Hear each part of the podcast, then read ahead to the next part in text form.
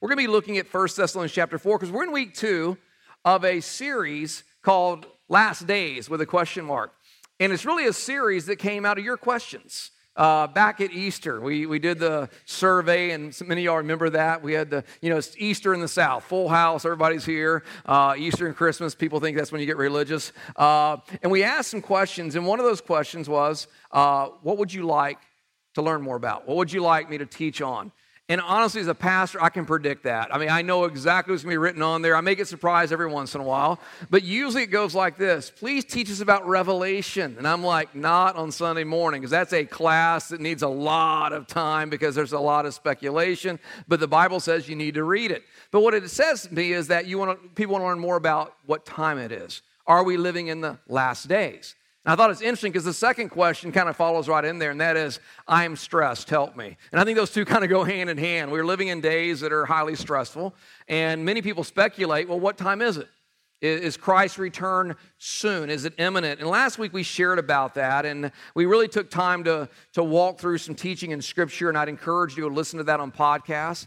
Because here's the reality, and that is, are we living in the last days? Could be, could very well be. The prophecies in the Bible concerning the return of Christ have all been fulfilled except for the fact he hasn't returned yet. There's, there's nothing standing in the way that has to be done until we see him come in the, in the sky. We, we recognize there were things that maybe in your generation, some of us older folks, when we were raised up, there were some things that were prophesied that couldn't take place because of technology. But now with technologies like, like this, the Bible says, until the, until the Word of God has been taught to every people group in the, in the world, that, that's a limitation. Christ won't return until it's been taught. Well, now with satellite technology, we, are, we, we can get the Bible into anywhere. I love, I don't know if you saw this this week, it was kind of cool, but in the, uh, in, in really this tragic area of our world right now in Syria and the conflicts with the, uh, with the ISIL or ISIS, whatever you call that, that a, a church in the Netherlands decided that, you know what, they're going to use technology for something pretty cool, and that is they flooded the place with drones, dropping digital Bibles all into that area. Now, now that's that's using your head a little bit right there. You may not be able to get that Bible in across the border, but unless they're going to shoot the drone down, at least the Bible's going to drop. Guys, it may sound crazy, but can I tell you, one glimpse into God's work can change your life forever. And we believe in using technology to reach people for Christ. So we look at these things and we say, well, the Bible says a lot about the last days. It says, in fact, one out of every 30 verses in the Bible talks about the return of Christ or the end times. 23 out of the 27 books in the, in the New Testament speak about this topic, but yet people will still say, well, Pastor, that's not practical.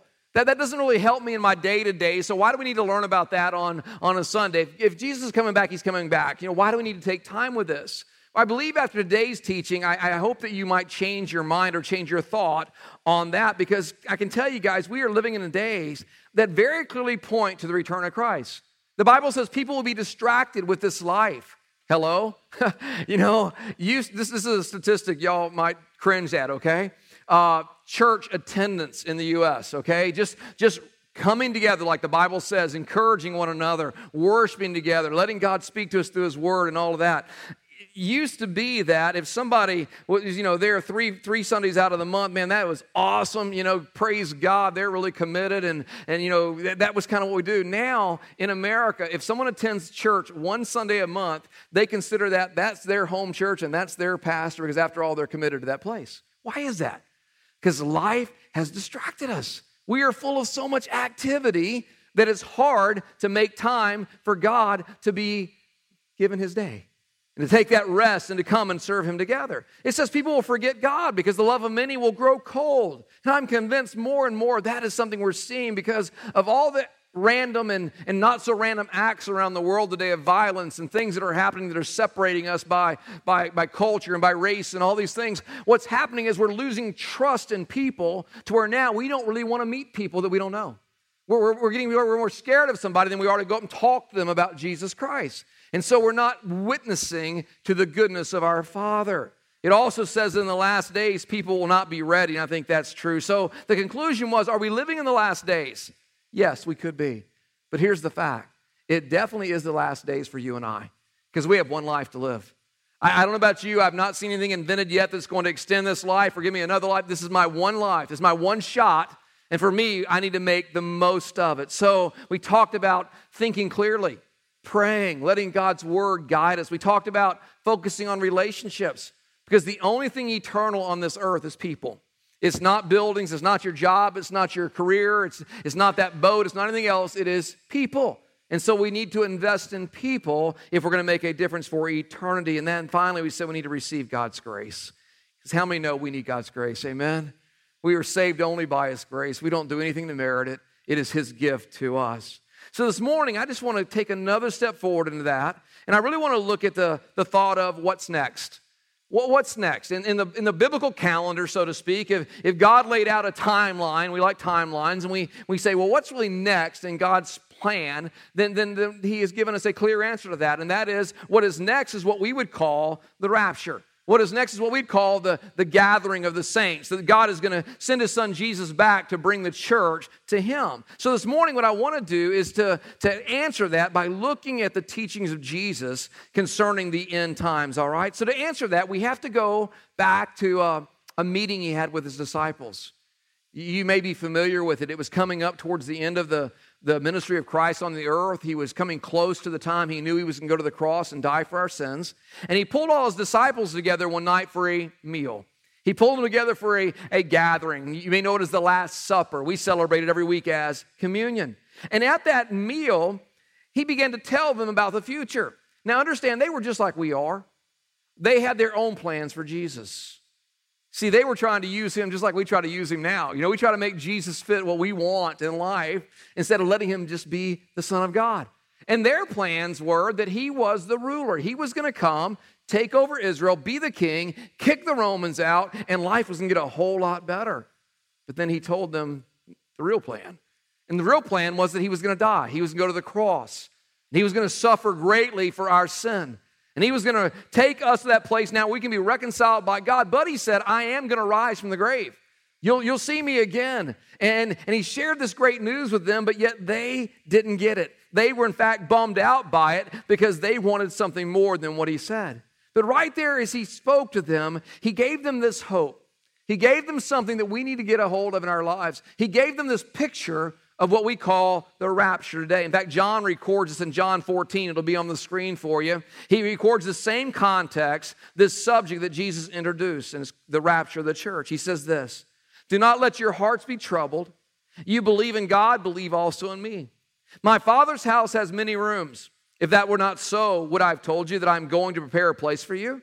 And if I go and prepare a place for you, I will come back and take you to be with me, that you also may be where I am. Let's pray together this morning. Father, God, I pray you give us a, an openness this morning to your word. Father, that Lord, we would not talk about things that are just speculative in our own minds, oh God, but we look at what you say, God. We look at what your word teaches.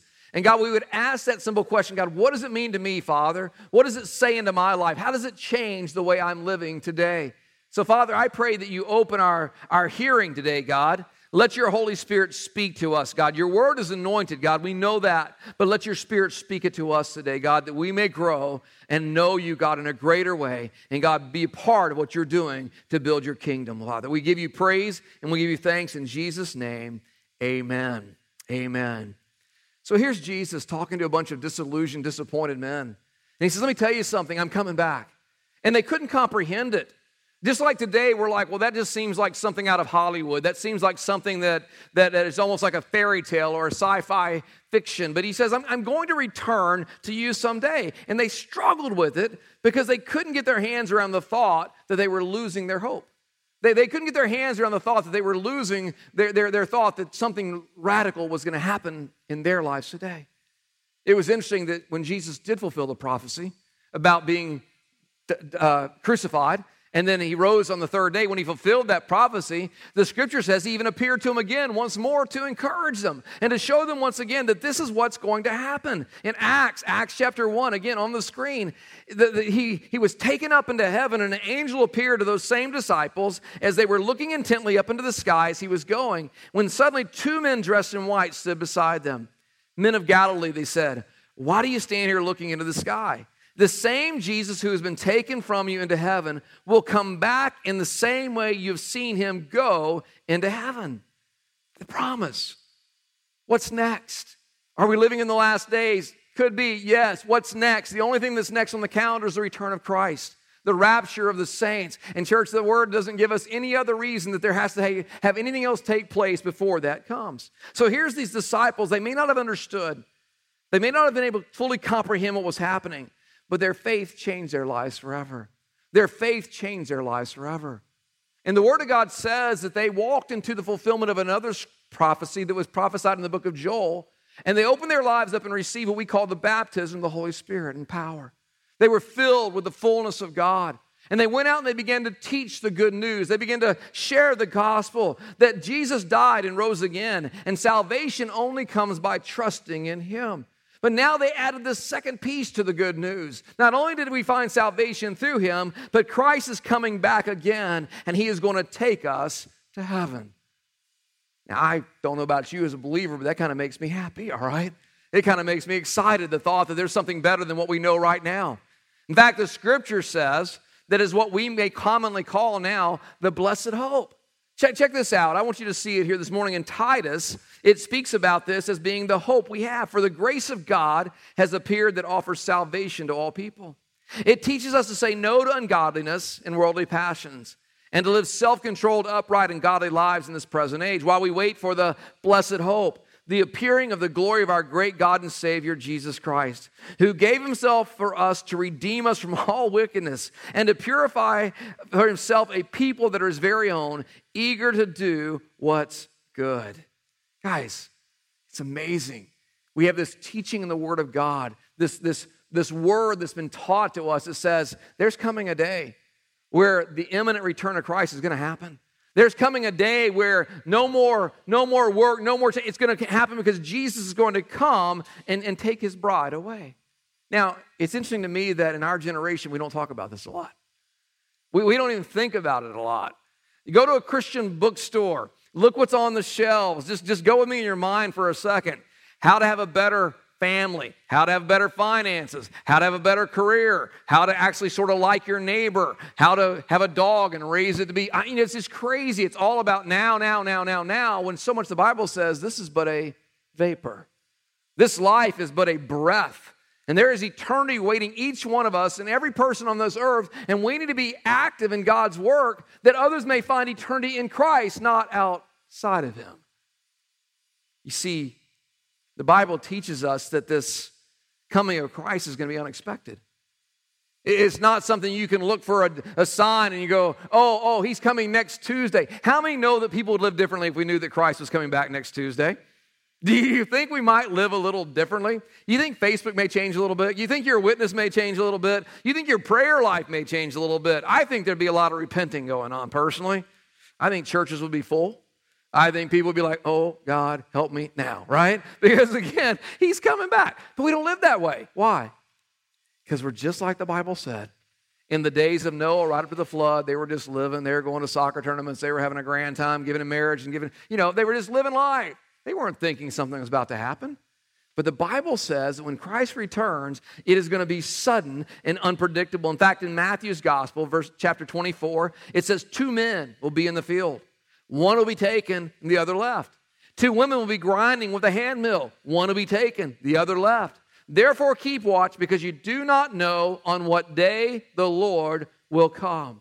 So, what's next? The Lord is coming back. What's next? There's going to be what's called the rapture.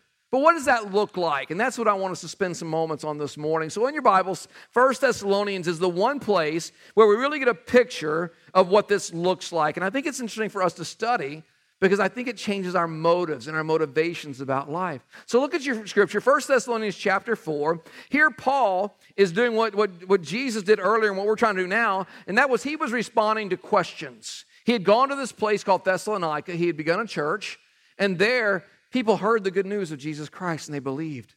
People heard the good news of Jesus Christ and they became believers, followers of Christ. But they also heard about this theology that Jesus was going to come back and he was going to take them to a better place. He was going to take them to heaven. And we're going to talk about heaven next week. But what happened was they, they, they took the good news in and they instantly looked back and said, But wait a minute. What about those who have died? What about those among us? What if you die before Jesus comes back? What's going to happen? So Paul gives a, gives a more clear picture of what's going to take place, and we are so blessed to read it today. 1 Thessalonians chapter 4. It says, Brothers and sisters, we do not want you to be uninformed about those who sleep in death, so that you do not grieve like the rest of mankind who have no hope. For we believe that Jesus died and rose again, and so we believe that God will bring with Jesus those who've fallen asleep in him. According to the Lord's word, we tell you that we who are still alive, who are left until the coming of the Lord, will certainly not precede those who've fallen asleep. For the Lord himself will come down from heaven with a loud command, with the voice of the archangel, with the trumpet call of God, and the dead in Christ will rise first. And after that, we who are still alive and are left will be caught up together with them in the clouds to meet the Lord in the air. And so we will be with the Lord forever. Therefore, encourage one another with these words. Now, just by show of hands this morning, did anybody ever read the Left Behind series? Anybody see the movie? God help us. God bless you.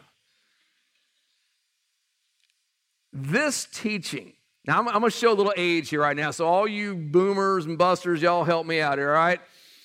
I grew up in the 60s and 70s. It is not like it is now, okay? And church is definitely not like it is now. But one thing every Sunday I could guarantee I was going to hear is Jesus is coming back soon. We would sing it. I mean, there was not a time we didn't sing about Jesus Christ coming back soon. It was so prevalent in our minds, it seemed to me almost like there was nothing else happening except Jesus Christ is coming back soon. And they even showed a movie to us as kids called A Thief in the Night. Did anybody give me a witness? Very, very, very, I'm just saying, not done well movie.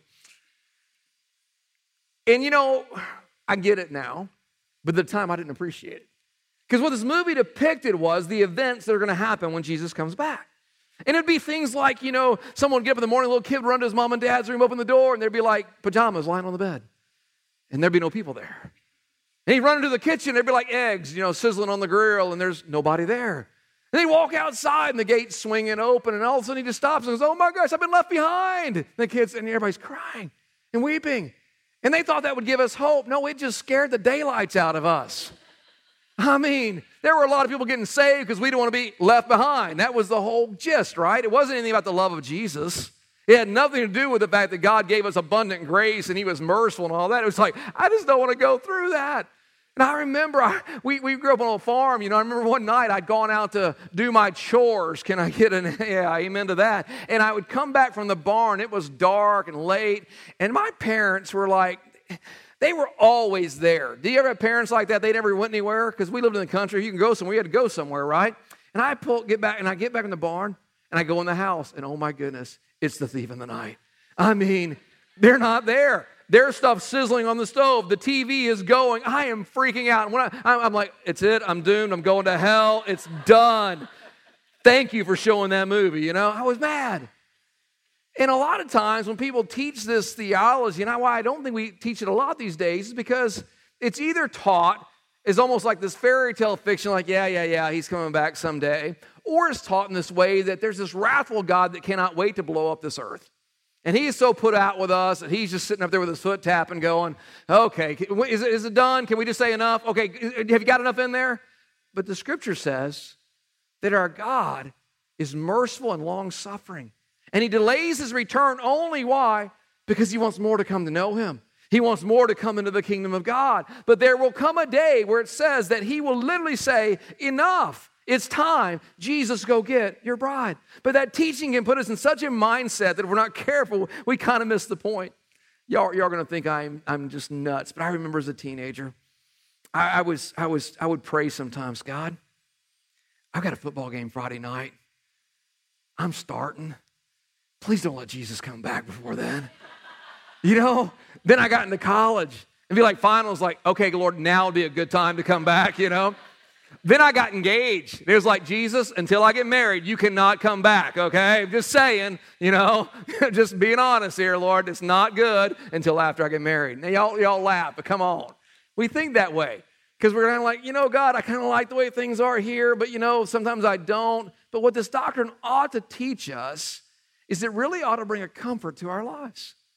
It really ought to bring a hope to us. Here, Paul was trying to be pastoral. He was trying to help these people out that were struggling with this understanding of life and death. And he was trying to show them that God always gives us hope. He always gives us hope, no matter what our circumstances are. Can I tell you, if you are a follower of Jesus Christ and you've put your faith in Him and you receive Jesus as your Lord, there is a hope of heaven. We're going to talk a lot about that next week, so I hope you come back. We're going to talk about the realities of heaven. But before God judges this earth and brings history to an end, He is going to take His church. He's going to take His bride. He's going to take those that follow Him. We're going to be with Him forever in eternity. That's hope. I know when you're young, it doesn't sound like hope. I know when you're young, you're doing that game. Well, Lord, wait till this. I really like to have a career. I'd like to have a house. I'd like to have a car. I'd like to have a girlfriend someday. I mean, all those kind of things. But can I tell you that it's, it's not an old man's doctrine? I just think the older you get, the more you recognize how short this life is. And how is if this is it, I'm pretty ticked off. There, there's a wrong teaching going around that this is it. This is heaven. Man, if this is heaven, God, I'm really bummed out, okay? Because it doesn't feel like heaven to me. It doesn't look like there's still a lot of crying, there's a lot of cancer, there's a lot of hurt and brokenness. And my Bible tells me, getting into next week, those things aren't going to happen anymore. But it also gives us a second hope, and that is the hope of being reunited with those believers who have passed away. Being reunited with believers who have passed away. Last January, when my father went to be with the Lord, I knew I had to leave. I had to catch a flight back here, and he was uh, not responsive, and, and I knew I may not see him again. And I was really struggling with just, you know, what do you do? And I remember I walked up to his bedside and I, I leaned down and I got in his ear and I said, Hey, Dad, I love you. It's okay. Tell mom hi. I'll see you soon. I'm not saying goodbye. And I walked out. Now, I cried a lot. I'm being very less dramatic today than I am now then, but what I was holding on to was I knew to be true. My father put his trust in Christ. He was a believer. My mom put her trust in Christ. I know that they passed from this life. I don't see them now, and I'm bummed out about that. But there is a hope in me that one day I'm going to see them. And guess what? When I see them, my mom won't have Alzheimer's. Hallelujah. And my dad won't be old and have like half his body parts replaced by metal. You know, he won't have new knees and new hips and new shoulders. No, he'll be a new creation in Christ. And that gives me hope. So let's break this down. In the time we have, just for the few moments, I just want to break it down. I want you to take a few notes here. What does it say to us? And how do we take a, a hope out of this? All right, first it says this Brothers and sisters, we don't want you to be uninformed about those who sleep in death, so that you do not grieve like the rest of mankind who have no hope. You know, just like today, there's a lot of confusion about death, okay? It's that great mystery, even though the Bible says we've, Jesus conquered death for us. We want to know what happens. Where do people go? Will I see them again? And in the day that Paul addressed this, there were other religions that thought of the afterlife, but in all their teaching, the afterlife was all based on how good you are on this earth, how much good you did on this earth. Which the only problem with that is how good is good enough, right? Do you ever have any hope because how good is good enough? There's a book we give away here at Hope. It's over there. You can get it today with that simple title, How Good is Good Enough. It's the, it's the young Hindu girl on the train that I met going through the middle of India one night, had this theological discussion, and she was going to sacrifice, go to the temple, and all this. And I said, How do you ever know you've done enough? And she just got real quiet because she couldn't answer that. And I could say, I could never do enough to do what God did for me through his son. But he is good enough. And he's promised me heaven because of my faith in him. So there were other teachings going on that time, but there was nothing to give them hope about what was going to happen when people died. But Paul had said earlier to be absent from the body means to be present with the Lord. So when your loved one dies that knows Jesus Christ as Lord and Savior, there's an instantaneous move from this life to be with the presence of the Lord. There's no purgatory. There's no middle place. There's no some place we can kind of pray them from one place to another. There's, there's one thing happening. If they know Christ, it is instant. The Bible says they are with him in the Lord. Now, that gives me hope, doesn't it? That makes me feel good to know that there is that place that God has prepared for me. And the Thessalonians accepted this, but still they were worried about those who might pass away before the return. So, so Paul told them, listen, he said, look, we grieve, but we do not grieve as those who have no hope. Can I help you out a little bit this morning? As a pastor, I have done lots of weddings. Weddings are cool. At Hope, we've done lots of weddings. But can I tell you, I've done lots of funerals also. Lots of funerals. And here's a very simple thing that I would like to request this morning, just a simple request from a pastor to you, and that is simply this make my job easy when you die, please. In other words, live in such a way that people are not guessing whether you are in heaven or you are in hell, okay? Live in such a way that I don't have to be put the pressure on the family going, hey, I know, I know, I know Joe was a jerk. I know he didn't like anybody, but we think maybe he might have gotten saved in the last thing. So please make him sound good. And you're up there and you're trying to talk good about him, and all the people know him are like, is that the same guy that's laying up there that we used to work with? You know, you, you feel like an idiot. You're like, no, no, live in such a way that there's no question about what place you're going to. And also live in a way that takes the doubt away from your loved ones. Because here's the deal we grieve, we grieve hard. We're human, we hurt. It doesn't say, oh, don't grieve. It says, no, don't grieve as those who have no hope. As much as, I, as I'm weeping, I'm still broken up over my father's passing away. I have hope that he is definitely in a better place. He's with the presence of the Lord, and someday I will be with him through the rapture or through death. Listen, the Bible says, For we believe that Jesus died and rose again. So we believe that God will bring with Jesus those who've fallen asleep in him. And that leads us to our kind of our second question. Well, then who, who's going to get caught up? That's what the rapture means. It means snatching away, caught up. Who's going to get caught up? Now, this is where our culture struggles. It doesn't say all good people are going to go to heaven. Do you know that? TV show starting up in a few weeks, The Good Place. Check it out.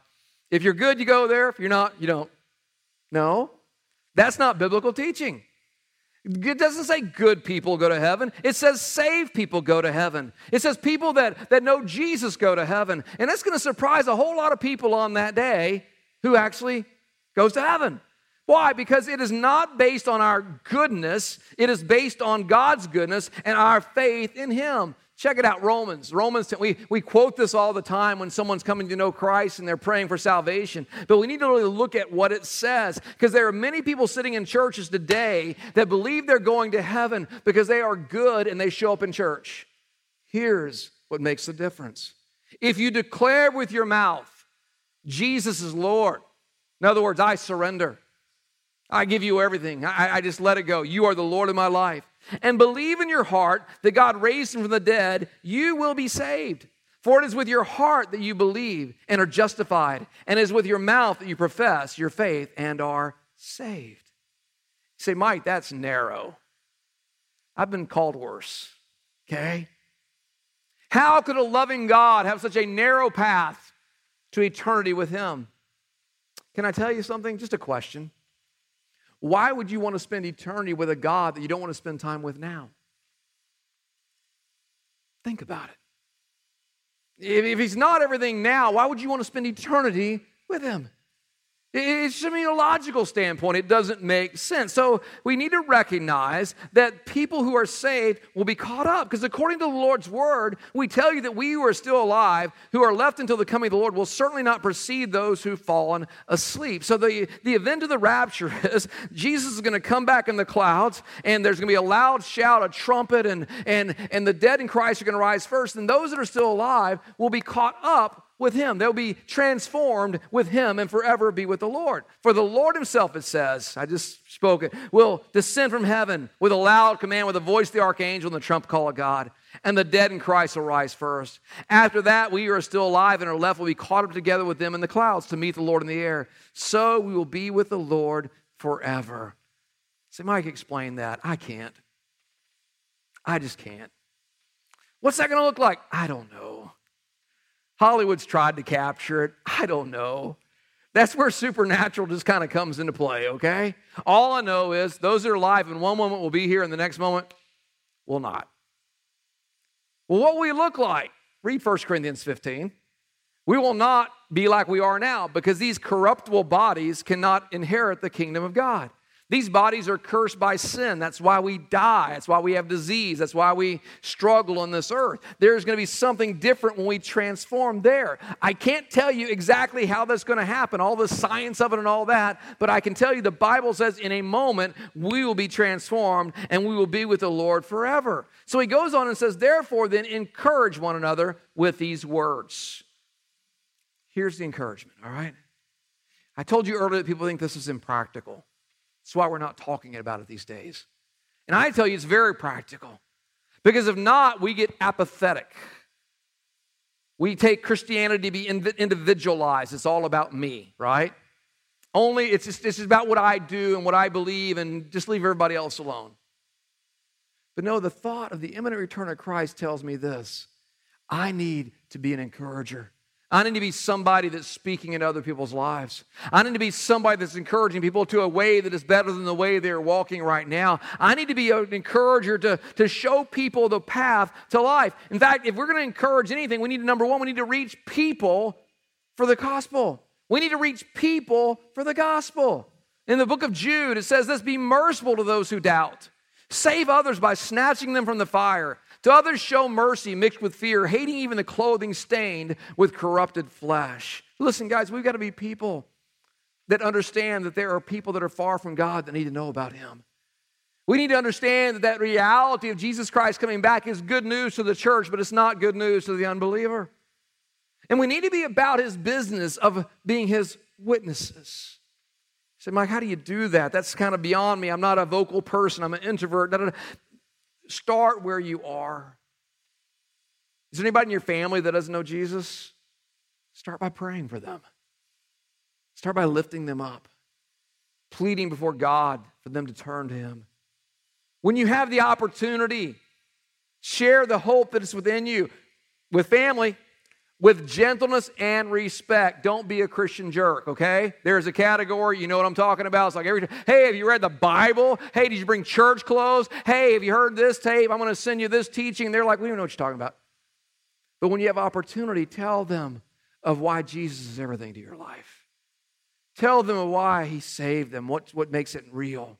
Because when we do that, then we are entering into what God has called us to do, and that is to reach out to other people and tell them about Jesus Christ. And folks, it begins with prayer. Ask yourself this morning when is the last time you prayed for someone that was lost? And you weren't praying, oh, God bless them. You're praying, God save them. Save them. God pull them back in. Some of you have kids. We have kids. They're in that crazy age we all went through where they think mom and dad don't know anything anymore. And they're trying to figure it out on their own. And I'm just praying, God, don't let them do anything stupid until they finally figure out that what happened in their life young is real and they are yours, God. And I pray that and I ask God to do that in their lives. I have a brother I pray for all the time, knows the Bible better than I am, but just will not make Jesus his Lord. And I want to wring his neck because I want him to be in heaven with me. I want him to go, right? I pray for him.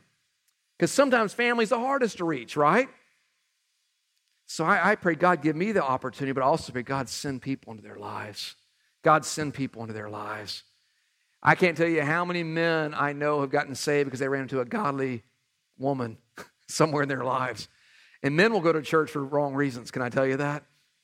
They, they just will. They'll show up. Wait till college gets back in a few weeks. We have a lot of college kids in here, a lot of guys. Why? Because they're chasing girls. And the girl said, You want to chase me? We go to church. Okay, that's good.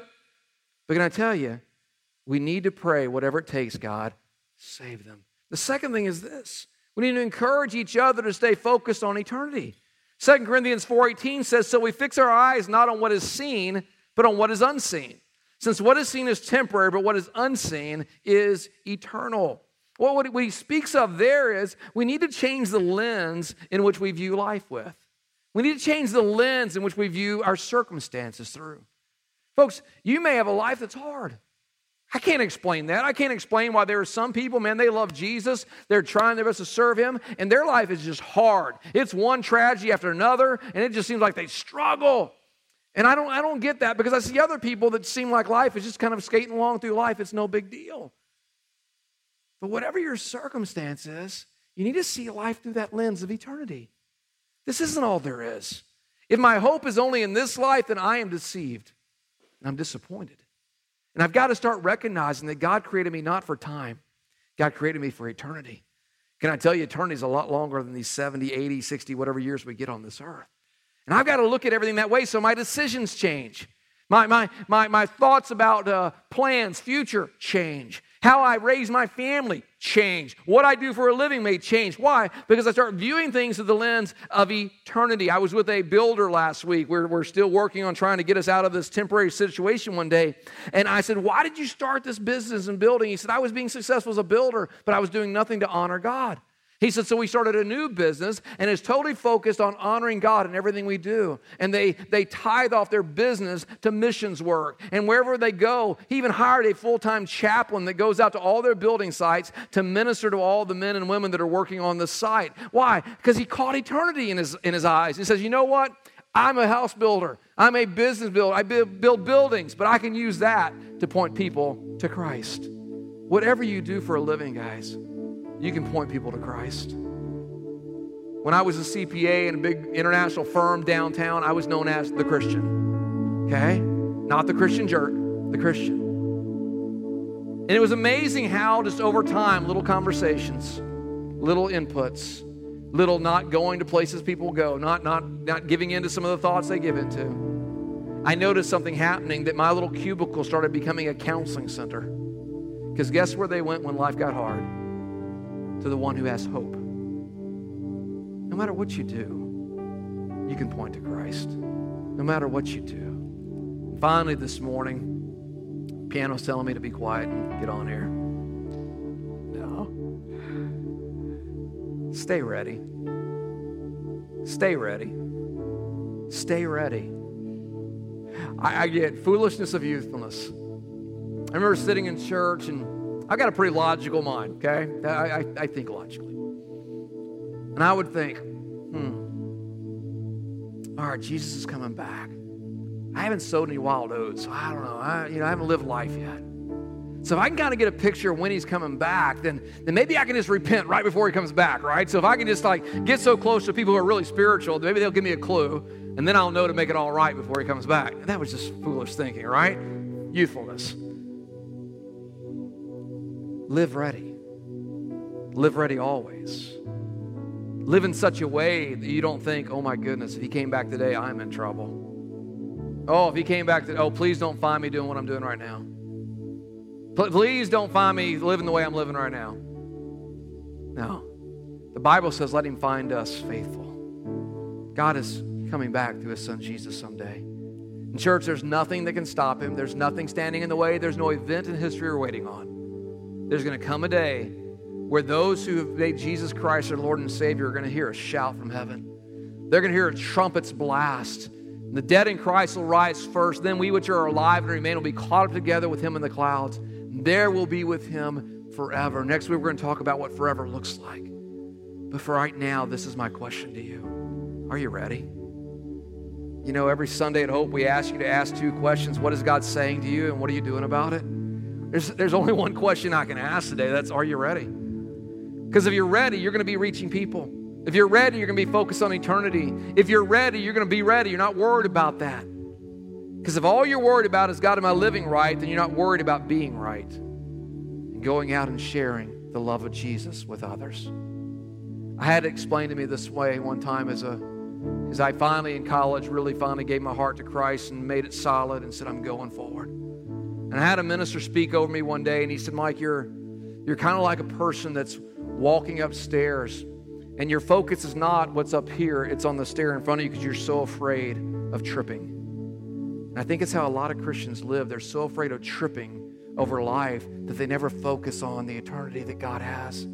And so they never focus on people that need Jesus. They never focus on communities that need healing. They never focus on praying for, for racial reconciliation. They never focus on things like immigrants that need love and care for Christ. They never focus on missions to nations that have not heard about God. Why? Because all they're afraid is, I don't want to trip. I don't want to mess up. Let God set you free from that today. He is able to save you, He is able to keep you. And His Holy Spirit is more powerful than you can imagine.